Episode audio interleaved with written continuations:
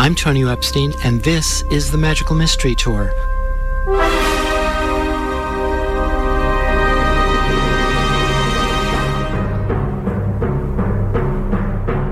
Join us as we dive into the heart of things, exploring new ideas and new ways of seeing and being in this wondrous, crazy world we share together.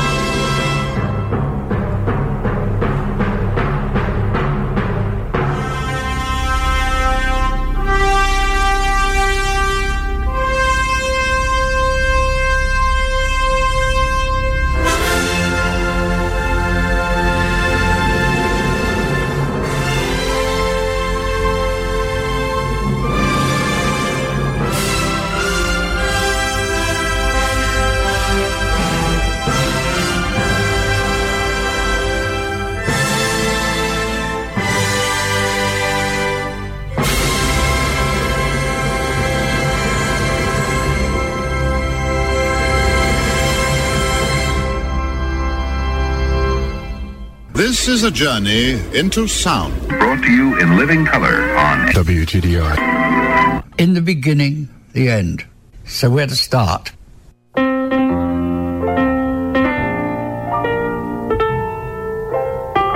When you're in the middle of a story, it isn't a story at all, but only a confusion, a dark roaring, a blindness, a wreckage of shattered glass and splintered wood, like a house in a whirlwind or, or else a boat crushed by the icebergs or swept over the rapids, and all aboard are powerless to stop it. It's only afterwards that it becomes anything like a story at all, when you're telling it to yourself or to someone else.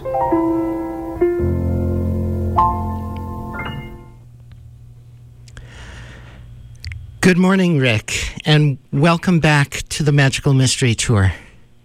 Tonio, thank you so much for having me. I feel like I'm having Christmas all over again.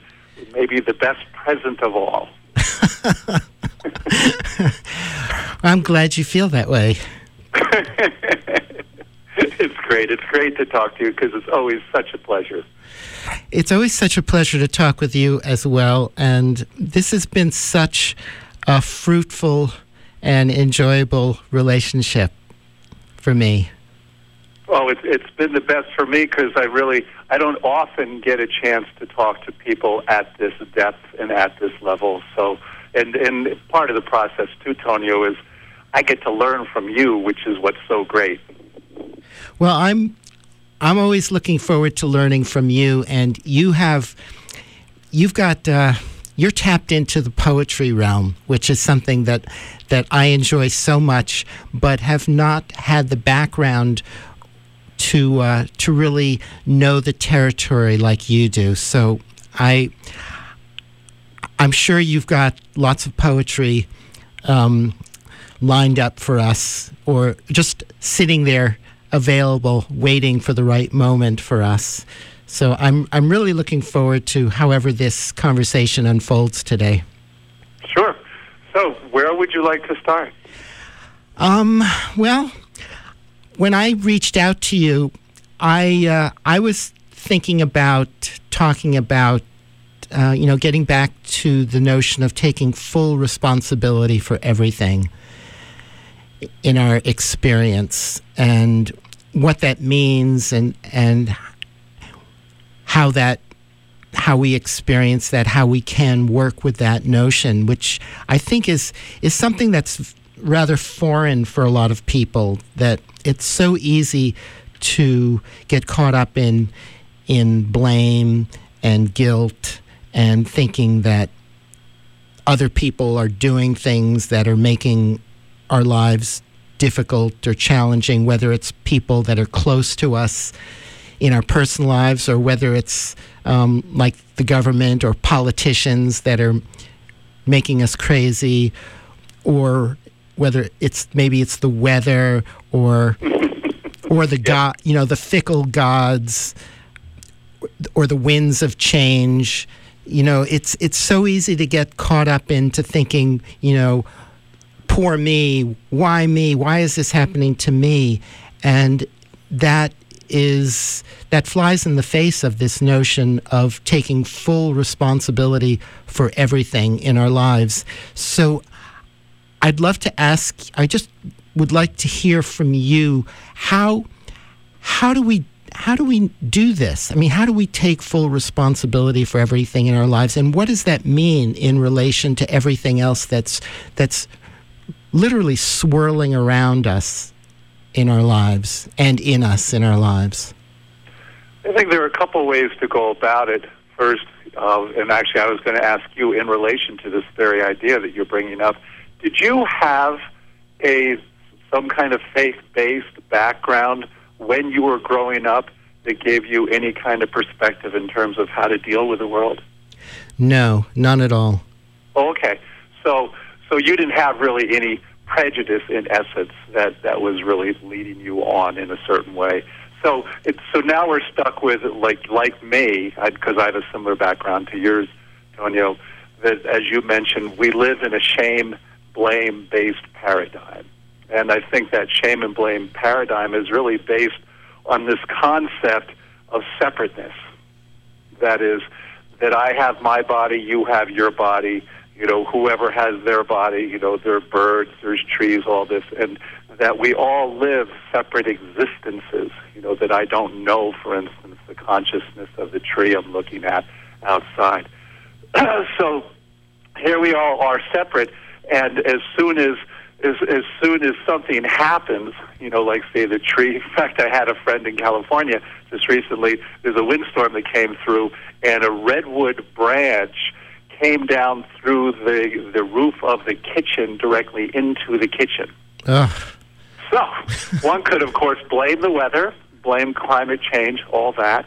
Uh, it really wasn't for me. It wasn't until I had come across the, the practice of Ho'oponopono, which really insisted on this idea, if you want to adapt that practice, of 100% responsibility. And of course, it sounded quite foreign to me. And when Dr. Hew Len, you know, had told his story about working with a ward of criminally insane people, uh, that that he, you know, he was just looking at their files and he was forgiving that part of himself that created whatever behaviors were happening in these inmates. And after two years, most of the place, you know, most of the, those those criminally insane men were released, and a, year later, the whole place shut down because he just kept cleaning the whole thing up, which was utterly fascinating to me. Like, how can this really be? And I started just doing this, you know, doing my version of, of it, which is really his version, and just seemed so. When things start shifting in my own life, and I didn't have, I would say, the profound effects that he has. I think he probably has, you know, that that kind of shamanistic sort of power to do those sorts of things. But I just noticed that things just kept flowing uh, much easier in that process. So it was a big leap in here to step away from the shame and blame because I think there is a natural tendency for us.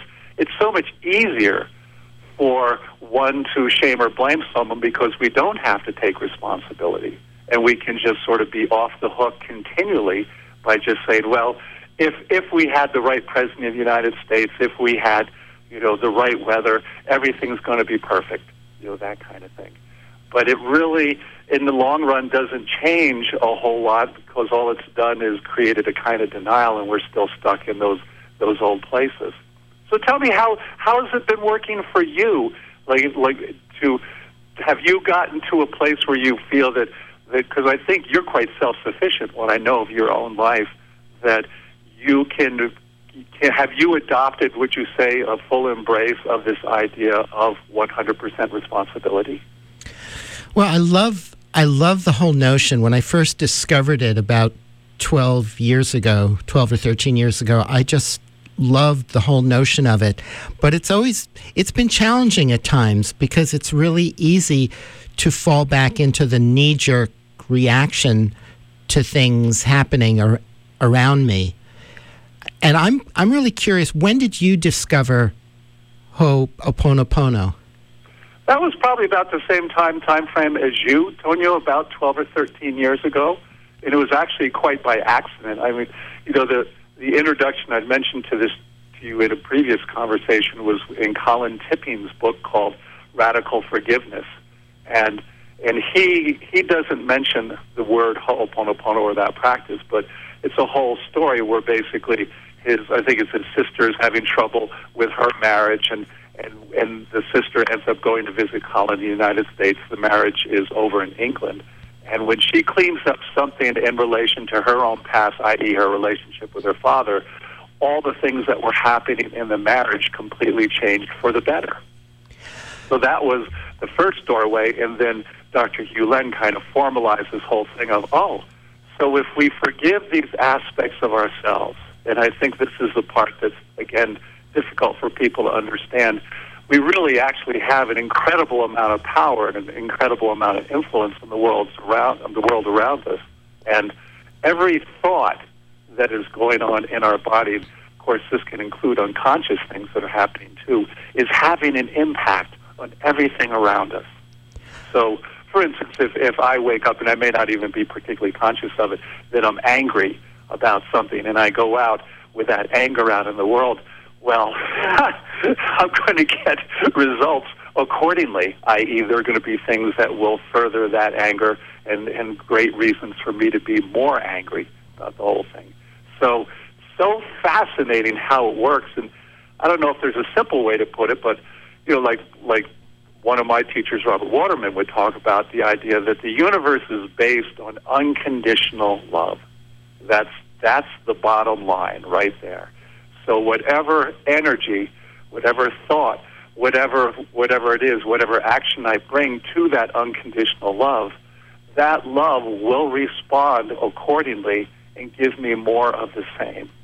So what you're saying when you say that the universe is made up of unconditional love, what in effect what you're saying or what it sounds like you're you're saying is that the universe acts as a mirror for us, a perfect mirror in a way.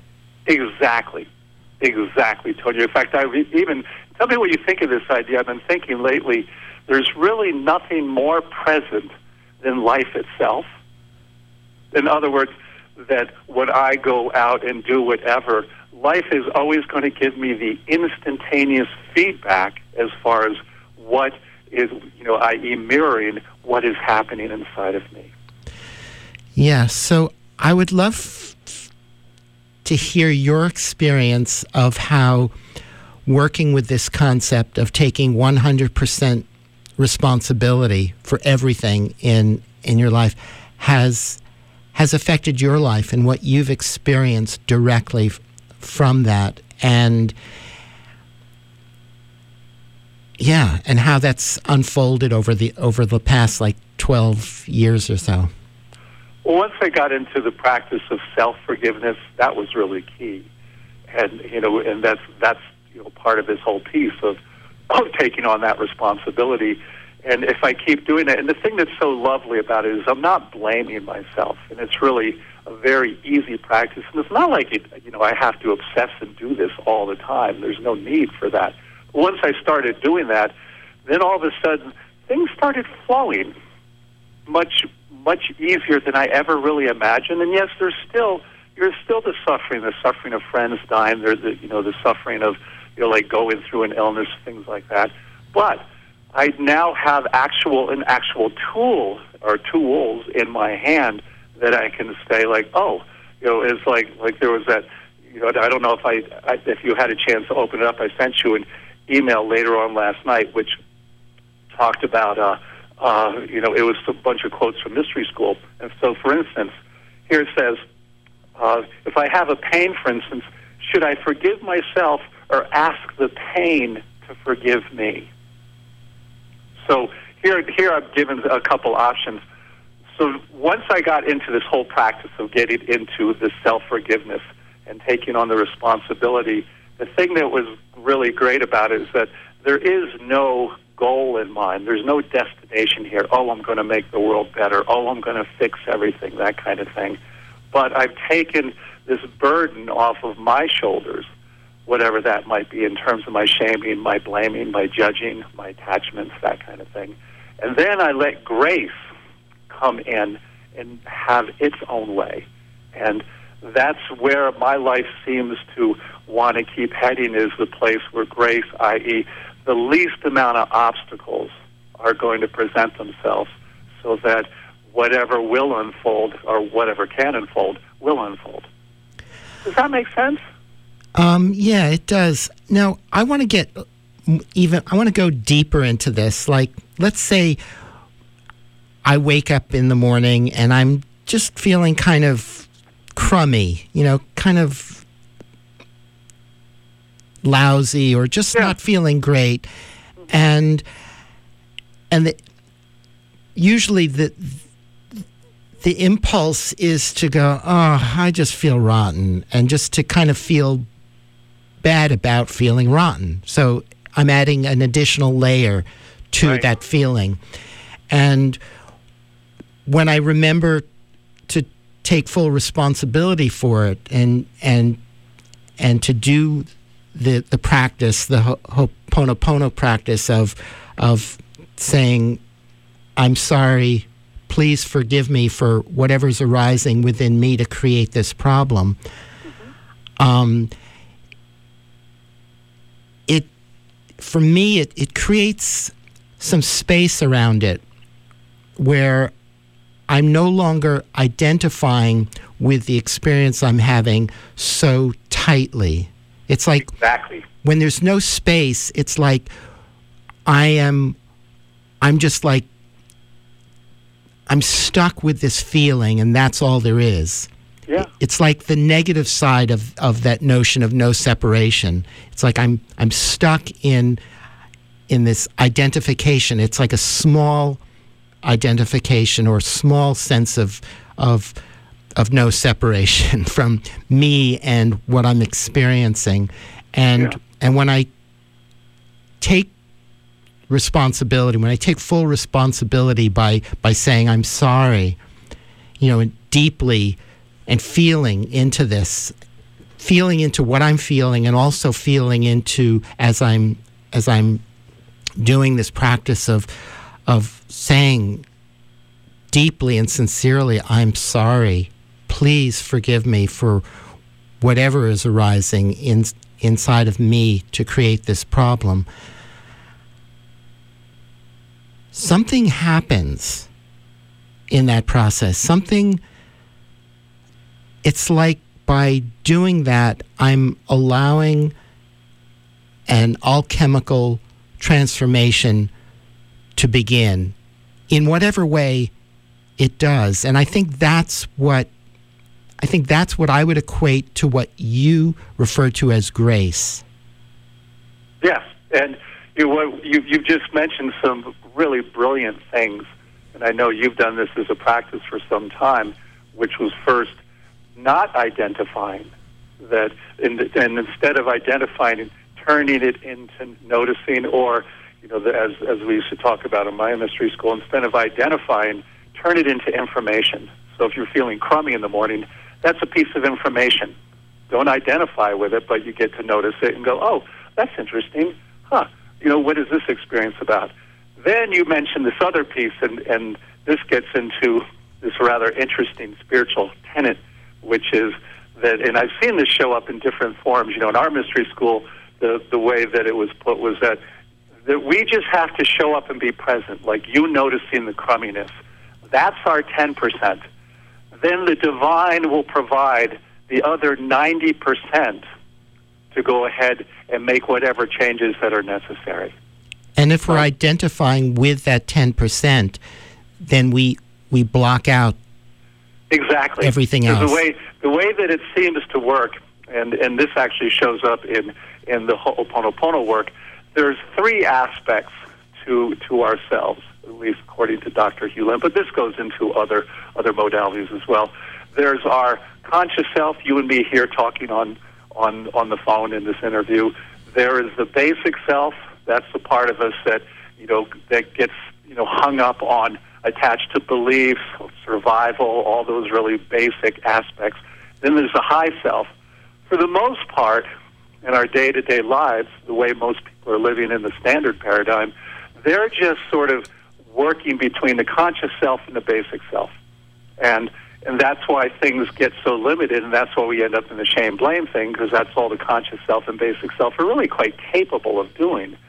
Once you, once those two aspects, though, enlist the help of the high self, i.e., the divine, then then things can actually change. So when, for instance, you mentioned you start saying, I'm sorry, forgive me, thank you, I love you, ho'oponopono, you're enlisting the help of the high self. At that point, real power shows up, real juice, and something can take place. So, you know, it's interesting. It was recently, Tonio, I don't know if you've had a chance, there's a, there's a documentary on Ram Dass, you know, who just passed away this in, in the last week. And in and it shows a bunch of beautiful clips in in this documentary of him doing his workshops. Now, one of them he talks about this idea that that most people in our paradigm are pretty much tuned into sort of the equivalent of one radio station, maybe two. And that's the shame blame thing right there.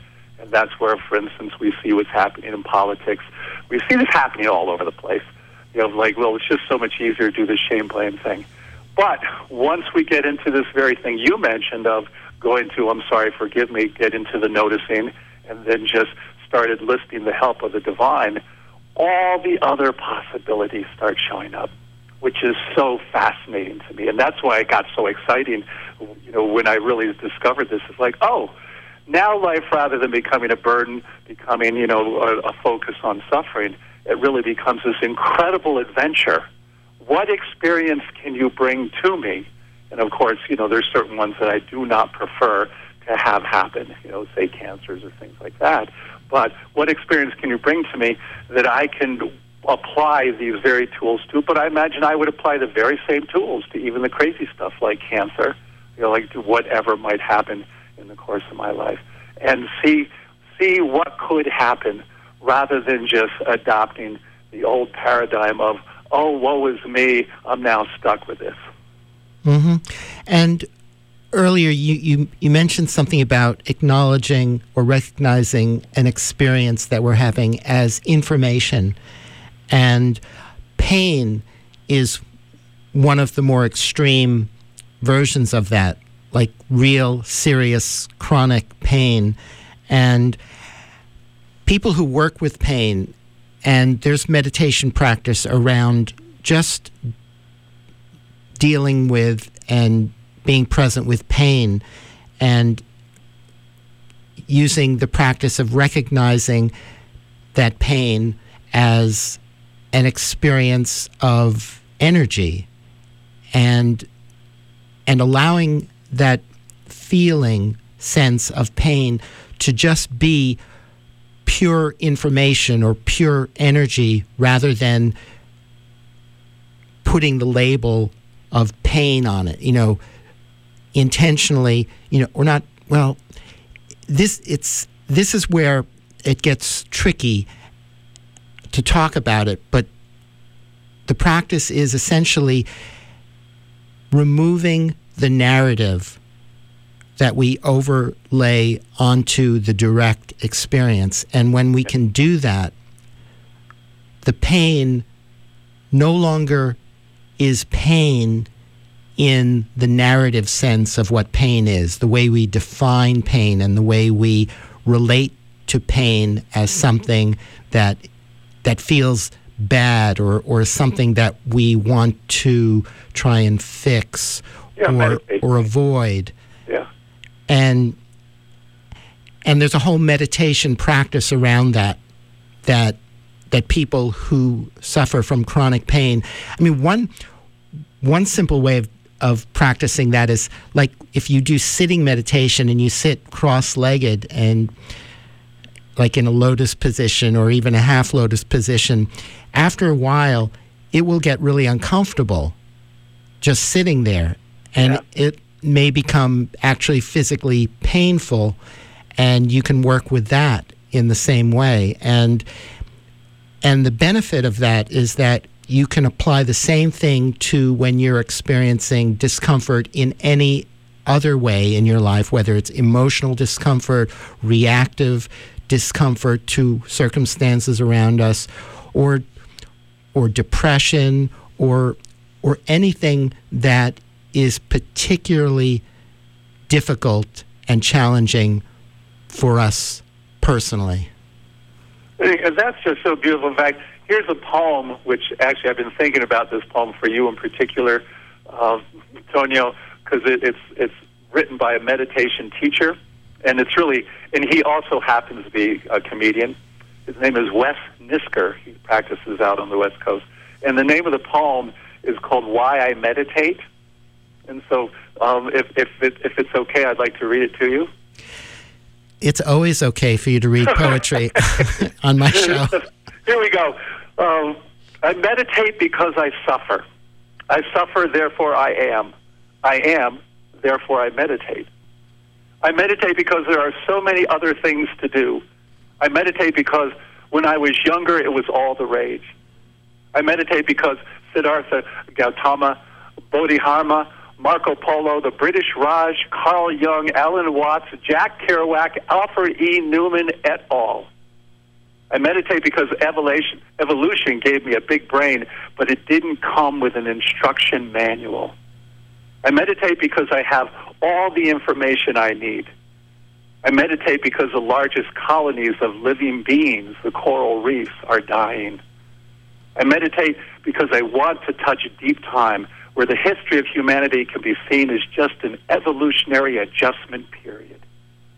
I meditate because life is too short and sitting down and sitting slows it down.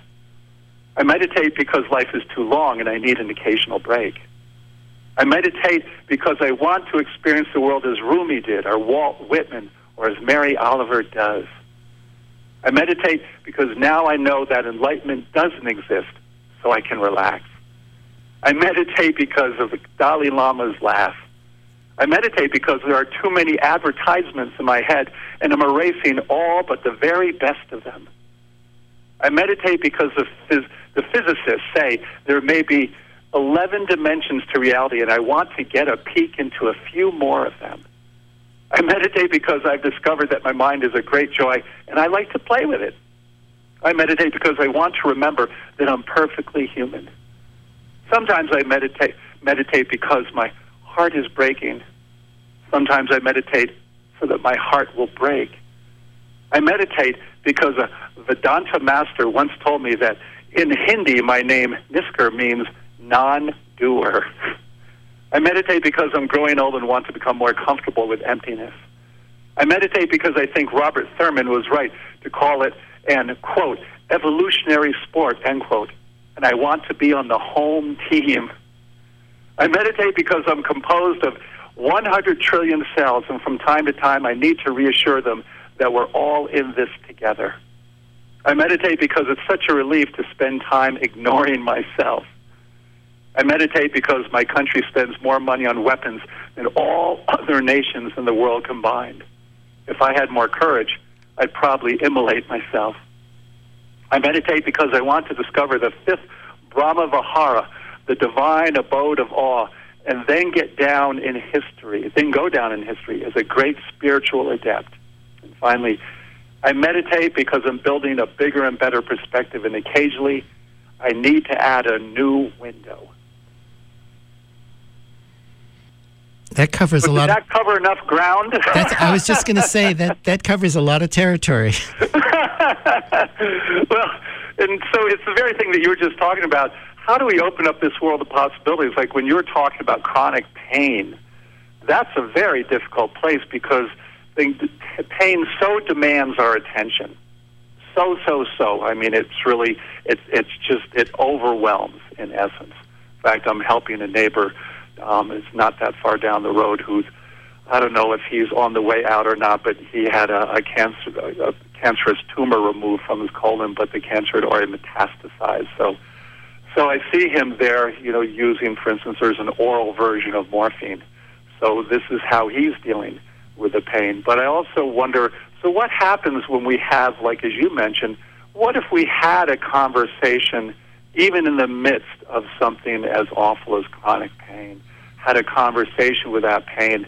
and say, "Is what what is this about? You know, what are you telling me?" Rather than just the one thing of, "Oh, I just have metastasized cancer." what might the other possibilities that this pain would be talking about? And even having a conversation, because I think there's such a tendency, it's just sort of like the shame and blame thing, which is how we can always turn whatever into the other. Like pain is the other. Pain is just pain, and I simply want to get rid of it because I'd rather be happy. I'd rather be blissful or something like that. Well, uh, you know, unfortunately, pain seems to be part of the package. You know, if I fall down, if I break something, whatever, that that there is going to be pain involved, and that's this is just. I think you know, to me, I just gotten to the point of like, this is a reality. We have bodies, and things happen to our bodies. Then what are we going to do to well minimize? You know, there's there's again back into the taking responsibility. I see a lot of people at my age. Here I am at 67 a lot of people who really kind of given up in terms of how of taking care of their bodies, and things are falling apart. And it's sort of heartbreaking for me because it's like, well, why give up? It's not like you have to do a lot, but I mean, doing a little. I used to watch a neighbor out here who, she, and I know she was older than me. She was out walking every day, regardless of weather, and wasn't out there for a long time. But I thought, how lovely! She was out there keeping in motion. And obviously, I think there was some benefit for her in doing that. So what do we do with this chronic pain? Well, you know, and that's that's why I wonder. Well, what about these other options? Having a conversation. Is there something like I love? It was again. This was back to that mystery school stuff. There was a quote that said, "If I have a pain, for instance, should I forgive myself or ask the pain to forgive me?" What do you think of that? I don't know. What about forgiving the pain? Yeah, that too. See, now you're you're doing the perfect thing, Tonio, to me, which is you keep opening up the boxes and finding out more possibilities. Which is, to me, that would be the ideal because that now you're back into. See, it's almost like applying that kind of childlike curiosity of the kids playing outside, and they just keep exploring, exploring, exploring. How can we apply that kind of almost innocent curiosity to even the more difficult things that we encounter as we get older so we don't get stuck in that old paradigm of, oh, it's pain, I need medication. Or I can, you know, I can imagine Dr. Hew Len talking about this this this relationship with pain and saying, think about the pain. Think about what we're doing to the pain when, when we're when we're identifying with the pain and and pushing against it and and blaming it and making it the other, making it the evil other that, that we wanted, that we're willing to do anything to get rid of it. Because his thing is always cleaning, is cleaning everything. He's into cleaning everything, and, and that's how, that's that's what he calls this process of ho'oponopono of uh, you know I'm sorry, please forgive me for, for anything arising within me that's creating this problem. He, anything he sees in his environment, everything, whether it's an object, a person, a feeling, an experience, a thought, a concept, everything that he experiences that he is aware of in his field of, of experience, he cleans because he he talks about that as being his work. And it's a continual thing that he does continually throughout the day every day every day every week every month every year throughout his entire life. That that's that's his business. That's the 100% responsibility right there when you were mentioning this right at, at the very beginning of this thought that you had i was just thinking of the idea of instead of holding our pain hostage that exactly. that exactly you know, that's what i was getting at is that in a way when we have that relationship that negative other relationship with pain we are literally holding it hostage. And yeah. and you can think about that poor pain. It's just locked into our kind of tyrannical approach to it yes exactly and and this applies to that that larger thing also of forgiveness, which is, you know, like forgiving the whole process of forgiving. There's a quote I have somewhere in, in my book, which is, you know, about this idea of forgiving oneself is that you you're not releasing the other person as a hostage that you've been holding because you've been blaming them or shaming them, whatever. You're asking, you're actually releasing yourself from the whole situation. And that's that's the key thing because the pain that we we may be experiencing as so de- debilitating and so unpleasant, and that we are othering and trying to get rid of, that pain is part of us, and it's a part of us that, in the in the way that we cannot get rid of it. We can try. We can take drugs. We can drink. We can we can camouflage it. We can numb ourselves but there's something about that pain that is part of us. It's part of our direct experience of our whole world view slash experience. That there's a wholeness to our lives and and our experience of everything, and in that sense, there's there's no separation, and that's why. Um, that's why when we're when we don't have a healthy relationship with anything in our lives, it causes us suffering, whether it's pain or someone that we love. yeah, yeah. You know, and here's a quote. This is uh, this is from one of the chapters, the chapter on surrender that's in my book, but it's it's from a person who had done a lot of um, was following Rudolf Steiner's work, and his name is Volker Fintelmann, and he's talking about this uh, about anthroposophic medicine. And so here's the quote, it's not very long. In particular, anthroposophic medicine raises a question of a chronic or acute illness's significance in the biography of the patient. In what ways does the illness express or appear as a result of what is happening in the patient's life? And in what way does it open up or close down life paths the events of an illness often constitute decisive decision points in the patient's life. Through overcoming an illness, a patient may open up biographical doors and or develop aspects of his or her being that he or she might not otherwise have achieved. The medical goal is then not necessarily to restore the previous condition of the patient, which led to the illness, but rather to achieve a new and healthier condition. What do you think of that?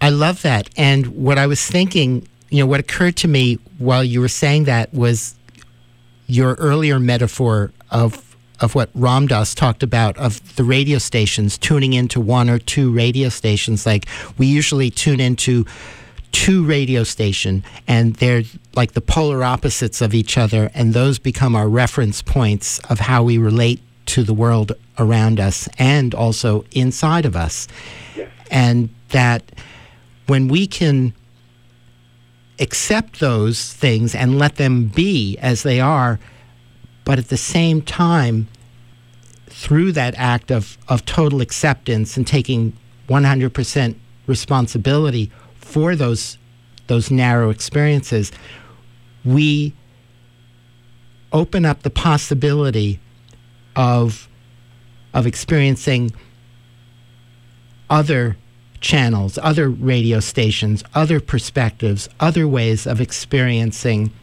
the same thing. Absolutely. And, you know, I was thinking, like, one of the edges of my life, Tonio, has been in relationship with women. And I would repeat a pattern when I was younger, which in essence was what I had learned, absorbed my, you know, my own programming of codependence. And I would do this whole codependent thing and I would keep repeating it saying, well, you know, I was doing this old paradigm mentality of if I find find the right partner, then everything is going to change. And you know, and, and what I realized, particularly when I applied the Byron Katie whole thing to to this this thing of you know well you know what would happen in these relationships is inevitably uh, I'd, I would be left or this person would get involved with somebody somebody else something like that. So when I did the Byron Katie the four questions of so so you know I was abandoned you know is it true? Well yes of course it was true. You know is it really true well, yeah, you know, obviously I'm not still with him. How would it feel if I, I wasn't abandoned? It would feel great. Now turn it around. And it was like, oh, so that was, this was monumental for me. It's like, so I abandoned myself. Then I had to find, so what did that even mean? Because here I was so stuck in that paradigm of codependence. Then I started looking into that.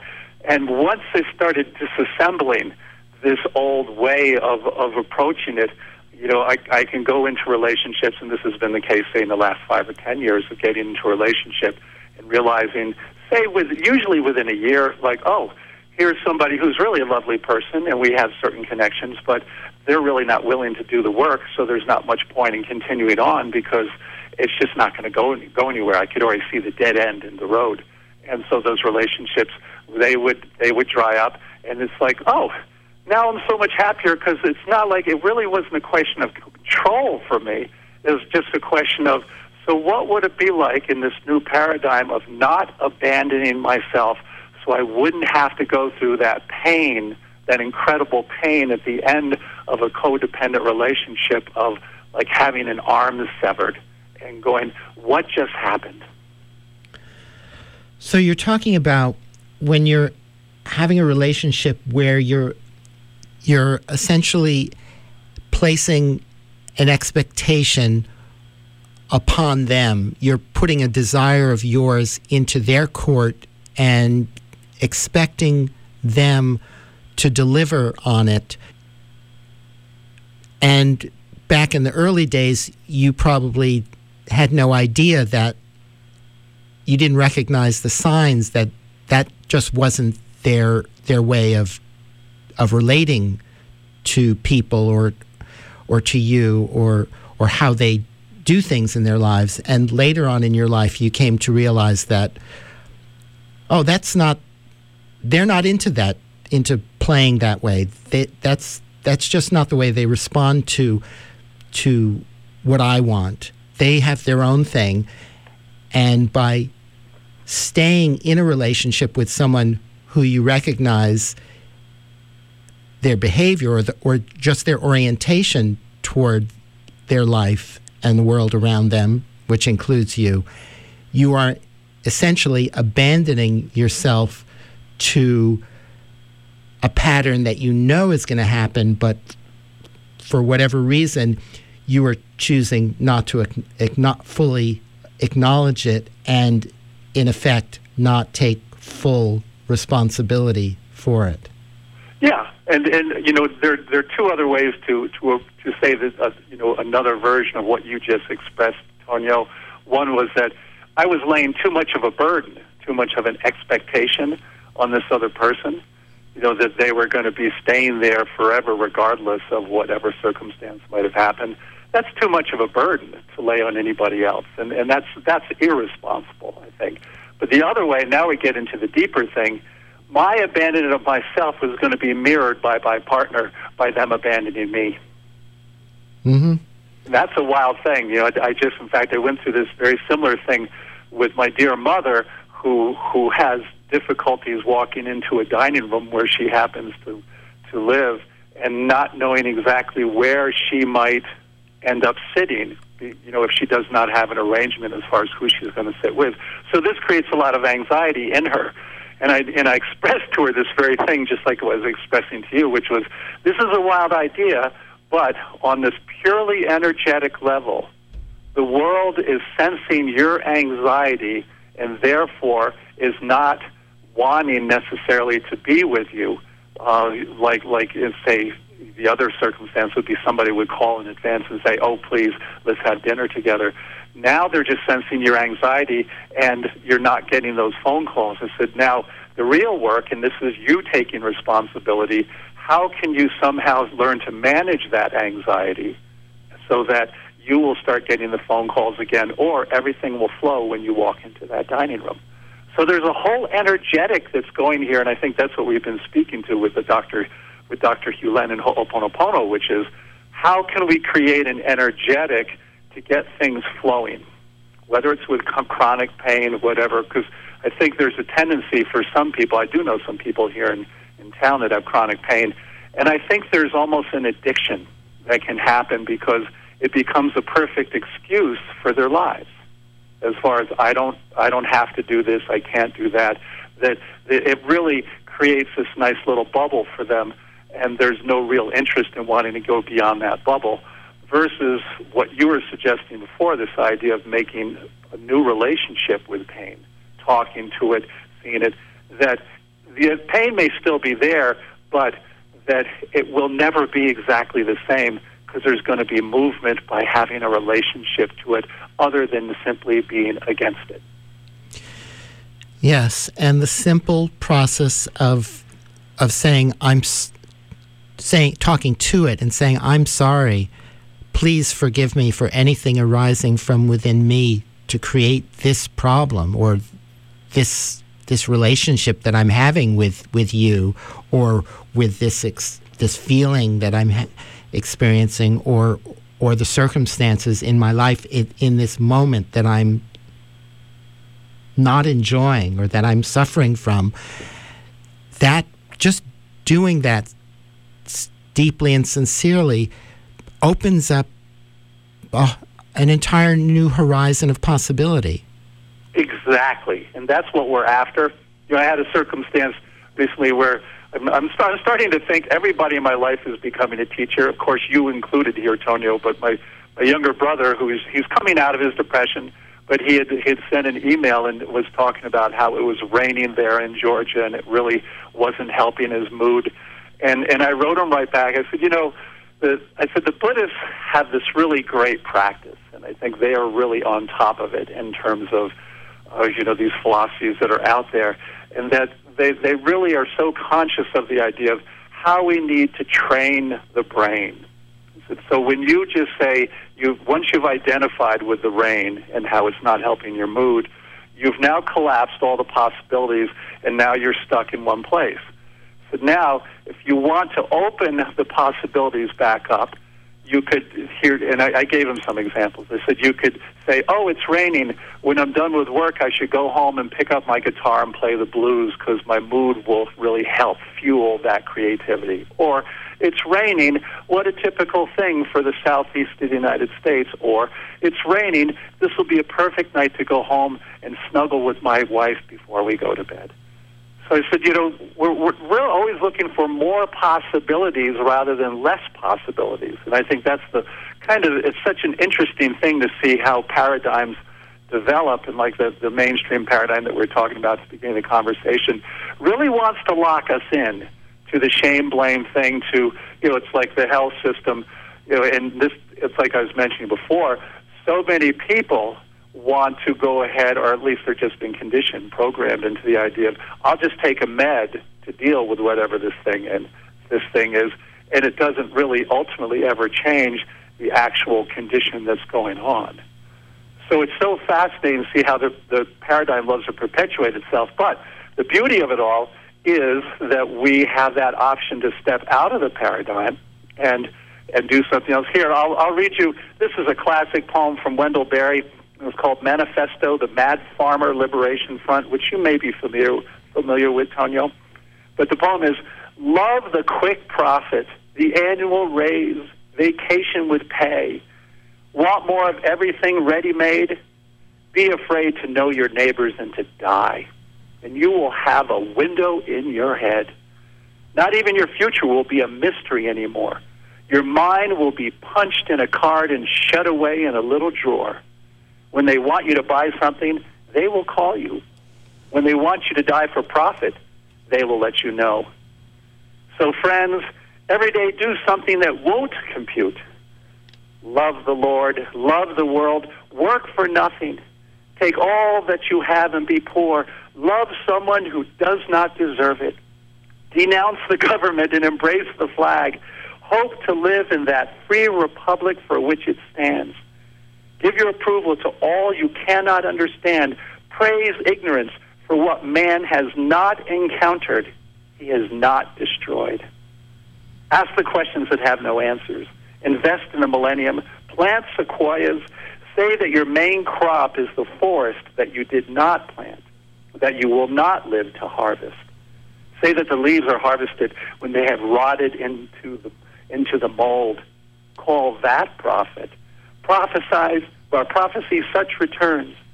Put your faith in the two inches of humus that will build under the trees every thousand years. Listen to carrion. Put your ear close and hear the faint chattering of the songs that are to come. Expect the end of the world. Laugh. Laughter is immeasurable. Be joyful, though you have considered all the facts. So long as women do not go cheap for power, please women more than men. Ask yourself, will this satisfy a woman satisfied to bear a child? Will this disturb the sleep of a woman near to giving birth? Go with your love to the fields, lie down in the shade, rest your head in her lap, swear allegiance to what is nighest in your thoughts. As soon as the generals and the politicos can predict the motions of your mind, lose it. Leave it as a sign to mark the false trail, the way you didn't go. Be like the fox who makes more tracks than necessary, some in the wrong direction. Practice resurrection. So isn't that great? There he really he he just completely lambasts the, the main paradigm and, and, and is really offering lots of clues as far as how do we step out of this paradigm so that we can live the the life that at least from my perspective, you know, the soul perspective, the life, you know, the gifts that, for instance, Tonio Epstein has been given, so he can share those gifts with the world, i.e., doing your radio show, doing the things you do in your community. How can we live that life rather than me being the programmed person and doing what I'm expected to do? Mm-hmm.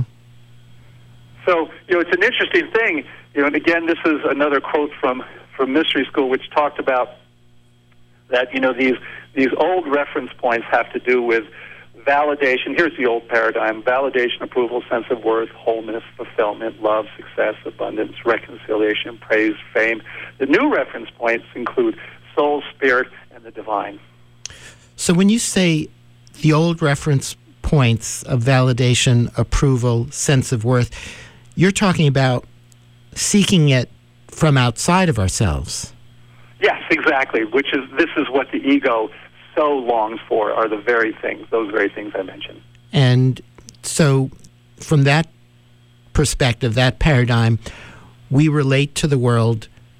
Our relationship to the world is one of hope and expectation, which leaves us vulnerable to disappointment and despair.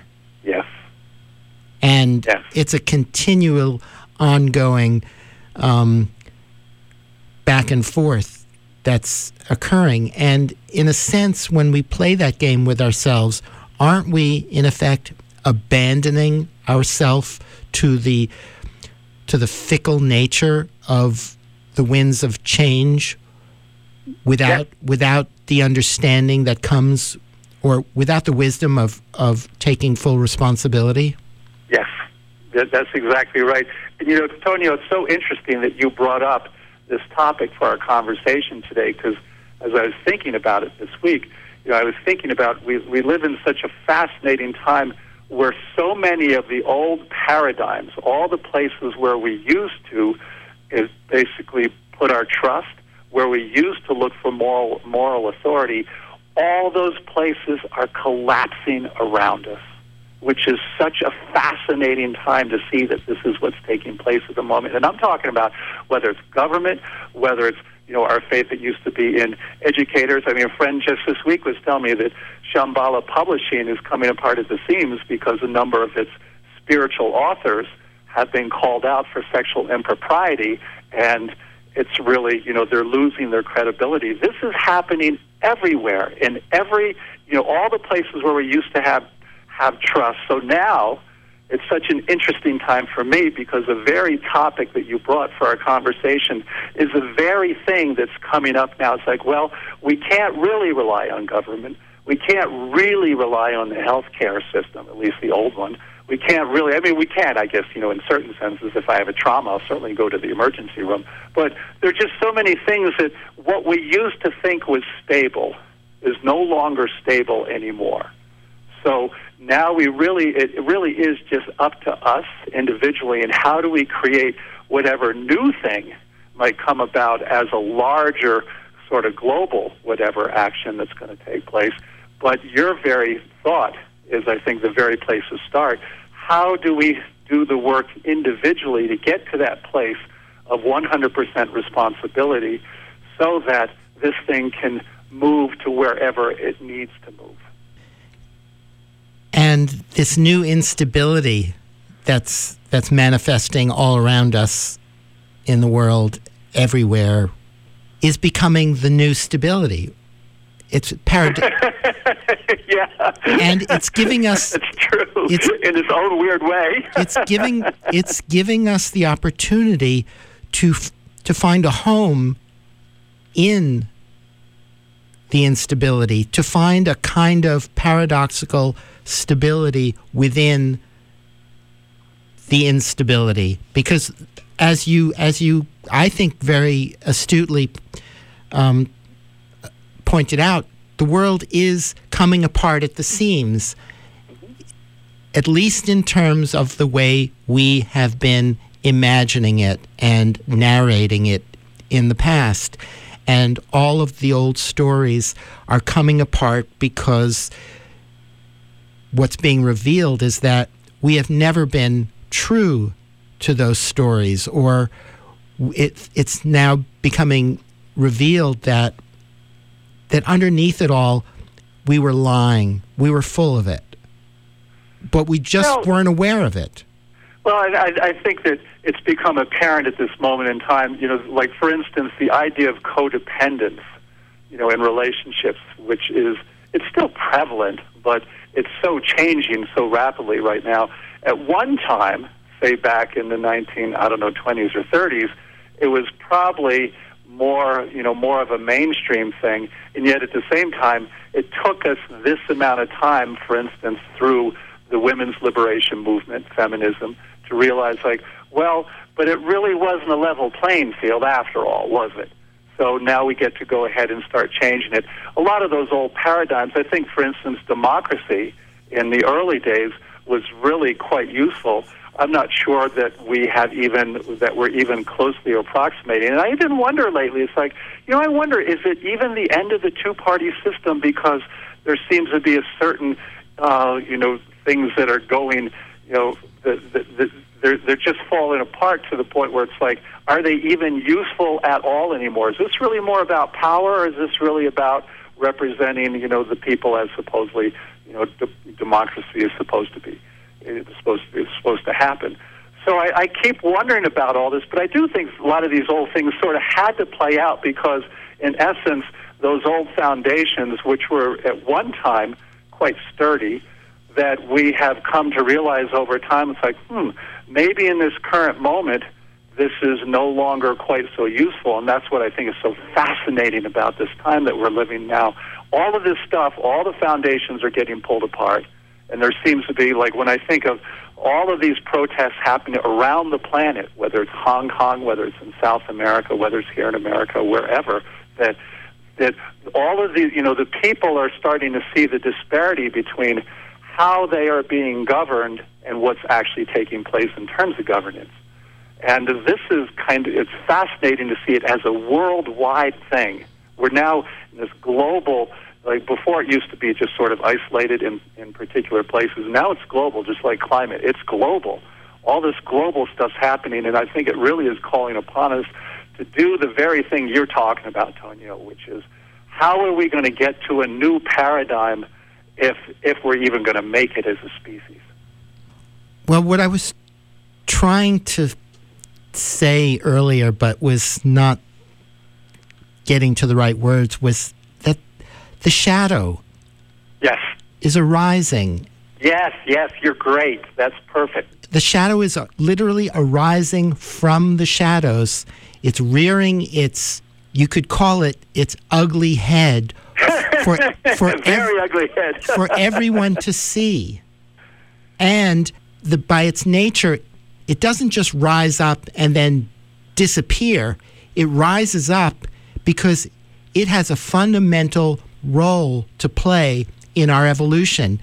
And at this point, we have to live with that shadow in all of its multifaceted forms in every aspect of our lives politically, personally, health wise, psychologically. Yeah, yeah. We, we have to face it.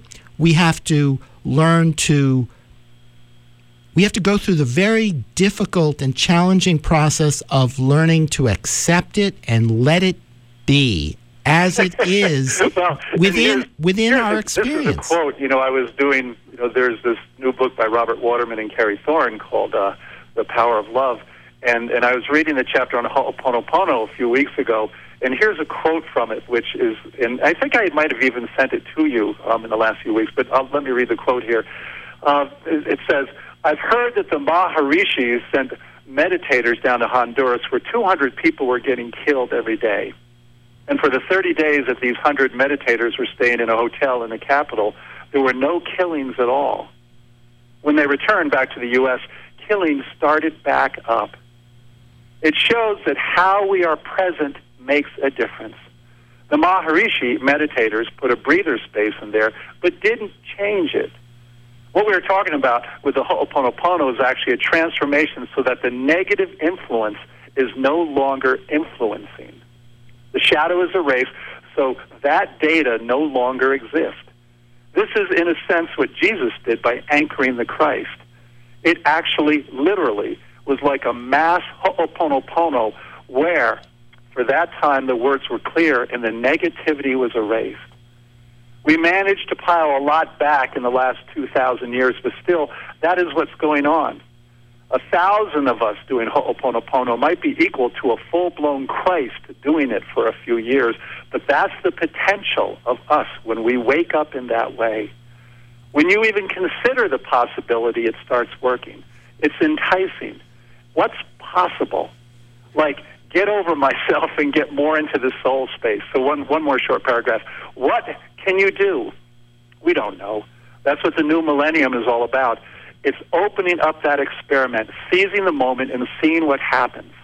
I believe all the negativity that's stirring up is proof that it is working because it's starting to push it up.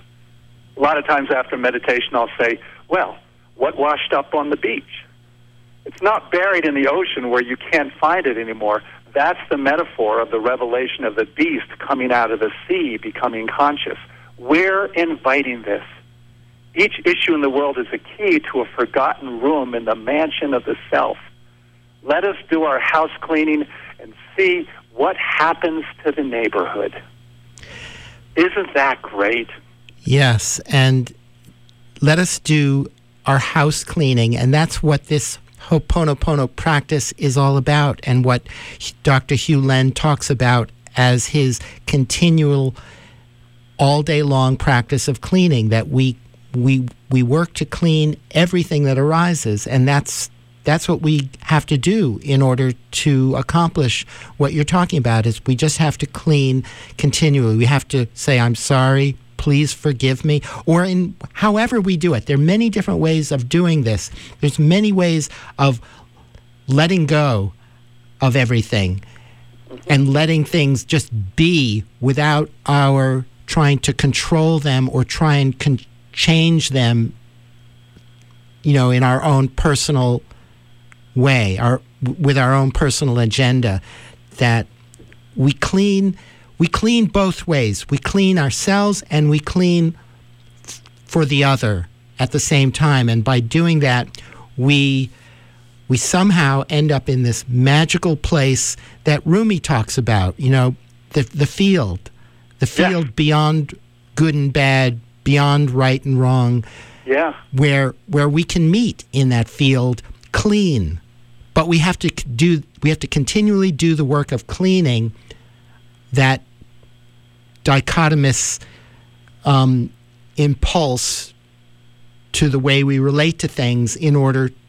to be able to enter that field with everyone and everything Yes, you know, like there, there was once I remember uh, Robert Waterman had mentioned during mystery school. It was a simple little idea that this is opening up those worlds of, po- of possibilities.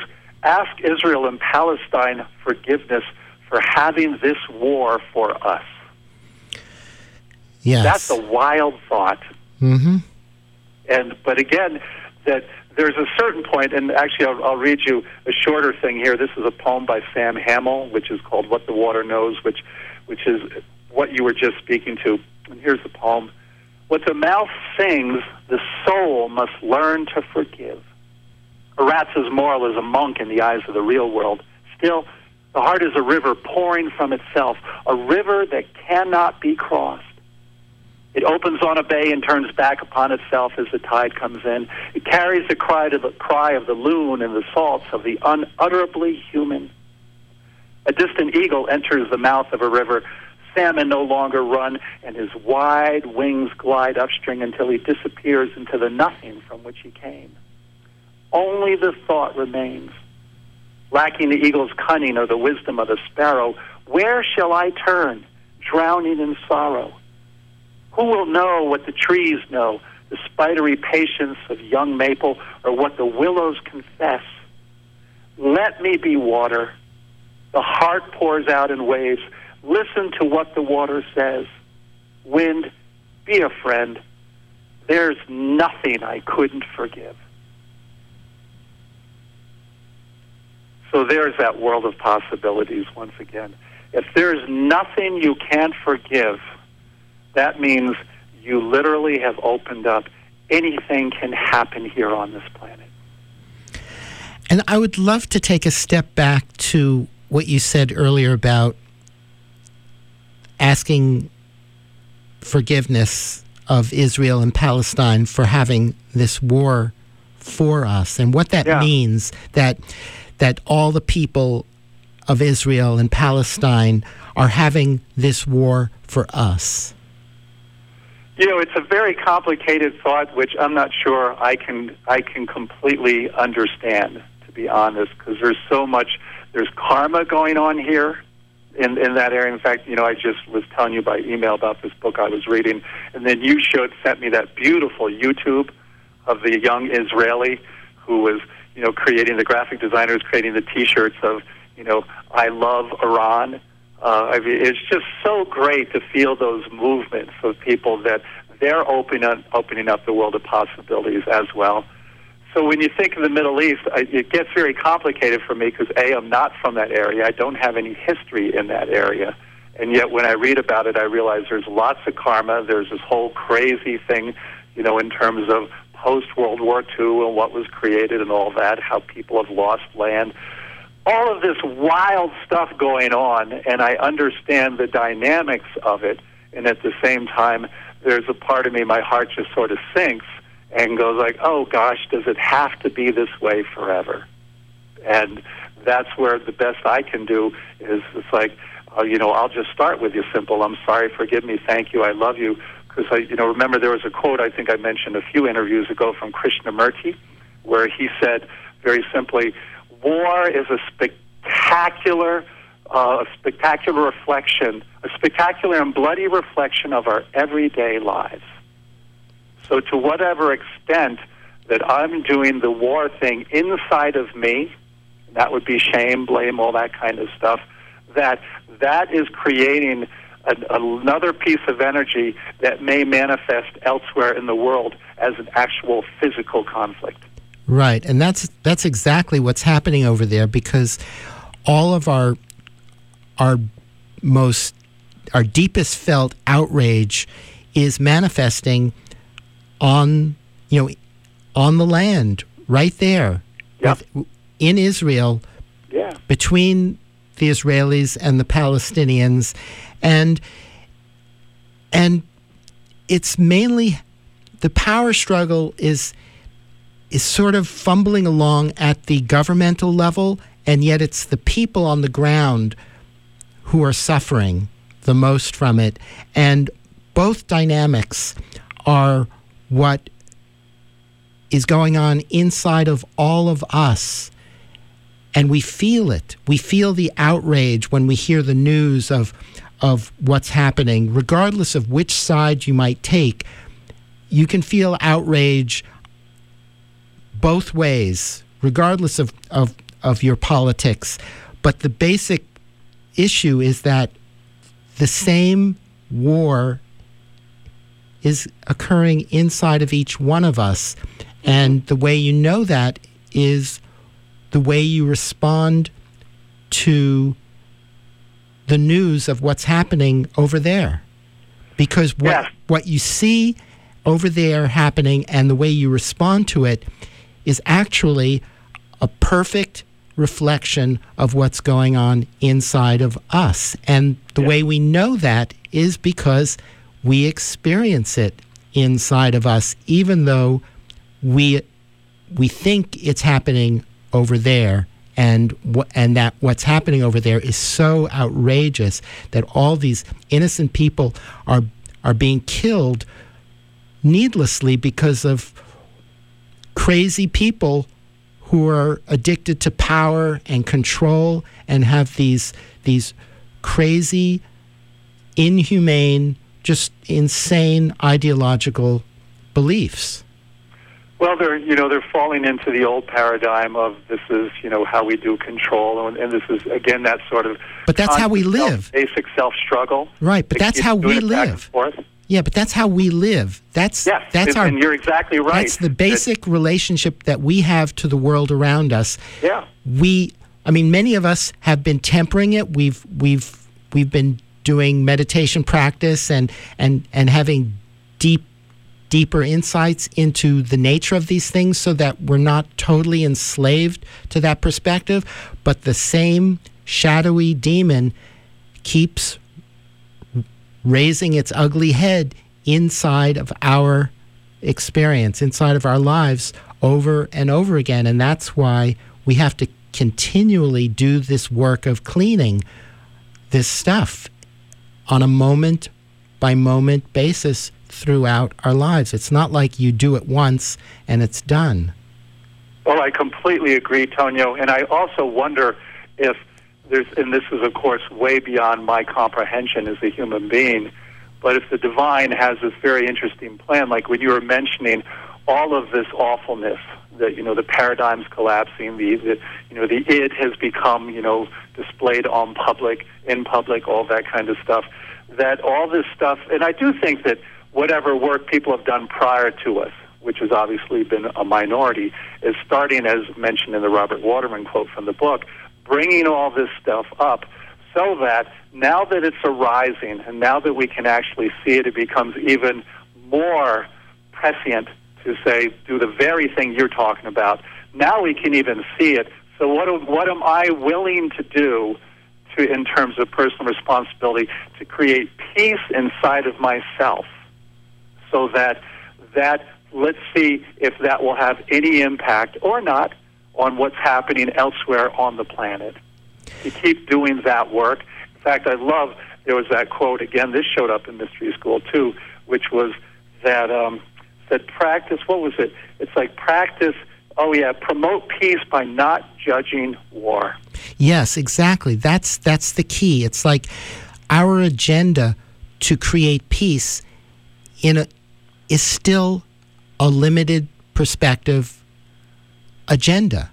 And we have to beware of trying to impose our own personal agendas, no matter how noble, no matter how beautiful they may seem to us. We have to beware of trying to impose any of that upon the world, but rather to take full responsibility for our own personal experiences and direct relationship to everything so that we can actually open up to possibility and also leave the world open to possibility. And Yes, to use the term that you use, grace, which is which operates at a much higher level of coherence and intelligence than we individually are capable of. Yes, and this is to restate. This is more. This is from an Islamic point of view. The, thing that I said much earlier in the conversation, which was take one step towards Allah, Allah will take ten steps towards you.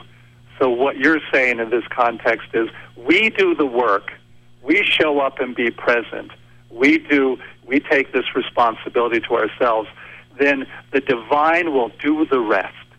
That's where grace shows up. And I think that's the problem with where we are with this old paradigm way of thinking.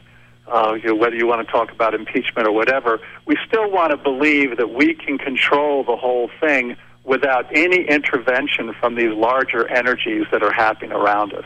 And that's and also until we enlist those energies, i.e., the very thing you're talking about, self forgiveness, for instance, taking responsibility, keep cleaning, doing whatever. Those larger energies are simply they, they will not ever, ever, ever interfere in our lives until we entreat them. And that's that seems to be the biggest problem with particularly our so mental, you know, linear, analytical focused, you know, culture right now is that we think we can figure this out. And the problem is that we've lost that concept of getting these larger energies, the higher self things. Was like when I mentioned that, that book I was reading, which was about, uh, you know, a man named, Khal- uh, what is it? Khalil, Khalil Bashir. And he was such an interesting example that no matter what happened to him, he was Palestinian, what, no matter what happened to him through awful treatment by Israeli soldiers, and I don't want to make a comment about that one way or the other, but his response was always the same. He said, I believe in peace, and I have nothing against you. We were brothers in the past, we will still be brothers in the future, and that is how I'm going to live my life. that is, And that's so was powerful. This little ray of hope showing up in the midst of all this despair, and I was like, well, so maybe this very work you're talking about, Tonio, that even if it's just you and a handful of others that are doing that work, that that is showing up in that way over there. How beautiful. Well, what he's doing is so powerful because essentially what he's saying is even though you kill my children, you're still my brother. I cannot deny that you are my brother, even though you have killed something precious and dear to me. What a what an incredible way of of taking responsibility for what is at a broader level of perspective and not getting not getting hung up on on on a smaller level of identification and and how incredibly incredibly difficult that is for us human beings to do that under that circumstance. I mean, that is it's it's virtually inconceivable and we could never ask anyone to behave in that way. And yet if we do anything less, we are abandoning ourselves to a world of war, of continual Yeah. war. And that's the basic self doing what the basic self does because all the basic self understands is survival. And we have to train, retrain the basic self because I have, for instance, my own belief systems that I acquired and created while growing up as a kid. And then as I get older, this is part of the cleaning process. It's like, oh, so I guess maybe that's not so functional anymore. And I get to update. And that's and I think this is what's happening on a global basis right now. There's this huge it's almost like this new software wants to come in, the software update. And it, um, the only way it's going to happen is what you're the way you're talking about it, Tonio, is that we all have to do the work. We have to do the cleaning. We have to show up out there in the world and do whatever the thing that that it is, and and and lose some of the ideas. You know, like the idea of me waking up in the morning and said, "I'm going to fix the world today." Well, that is totally an illusion, and that's not particularly useful. The the best thing I can fix is myself, and that's the that, that cleaning process, the taking responsibility process. That's the fixing. Get rid of the war inside of me. So when I walk around out there in the world, that there's going to actually be an energetic presence that will, and you know, and I think a lot of people don't quite understand this, but there is an unconscious aspect that these energies, the more and more people who are doing that work, it will have an impact on the other people around them because it will become the new paradigm. And it's it's not even about fixing ourselves because that there's something fundamentally incorrect about that as well. It's it's about dealing with what's arising within ourselves in each moment because the notion of fixing that's again it's not I know there's a judgment in there. You're quite right. yeah, That's and right. and this is there's you know in our culture we love the notion of superheroes because it it validates our identification with our own personal agenda that that if we could if only we had the power we could fix the world. We could fix everything if Right. we had this ultimate power. And it's a it's a it's a way of personifying the power of the infinite or the ultimate. And it just doesn't work that way. In fact in a way it just it it helps reinforce the illusion Yeah, the old paradigm. But it, and I would even say though, and we could even use your same words, Tonio, because I agree with you here, that in fact all of us are the superheroes here in this particular drama and this wild thing of being alive on the planet. We're all the superheroes, and all we have to do is get involved with the, the power that each one of us actually have. And it's not to change the world or do anything, but the power to keep cleaning and to take 100% responsibility whatever is happening inside so that things will, you know, the grace will start showing up. And it seems to me that, you know, it's just we're back to that idea of if, if this whole cosmos is based on unconditional love, so for instance, if we clean the slate in terms of this idea of war, like when the Dalai Lama said war is obsolete, you know, if we actually clean that slate in terms of what's inside each one of us, all of the weapons would be dismantled on this planet. what you said was so beautiful that we're all the superheroes and we can all step up and we can all do the deeply personal work of cleaning everything Yeah. that that is just so beautiful Well, you know, I mean, I'm almost like crying right now, thinking, God, we really do have this in the palm of our hands. If and and it's not like I'm looking for an outcome, or it's like, oh, the human race has to survive, or anything like that. I'm just thinking of, you know, going out in a world where it's just so great to see other people, so great to go hiking and looking in the forest and think like, what an amazing experience that all of this is here and we get to do this all the time. And that if people want to heal, they can heal. You know, I, I of course, I still believe there's some people that healing is, is only going to take place on the other side. And then you have lovely people like your previous interviewee, Anne Marie, who can help them do that work. She's sharing her gift. That's the superhero thing right there.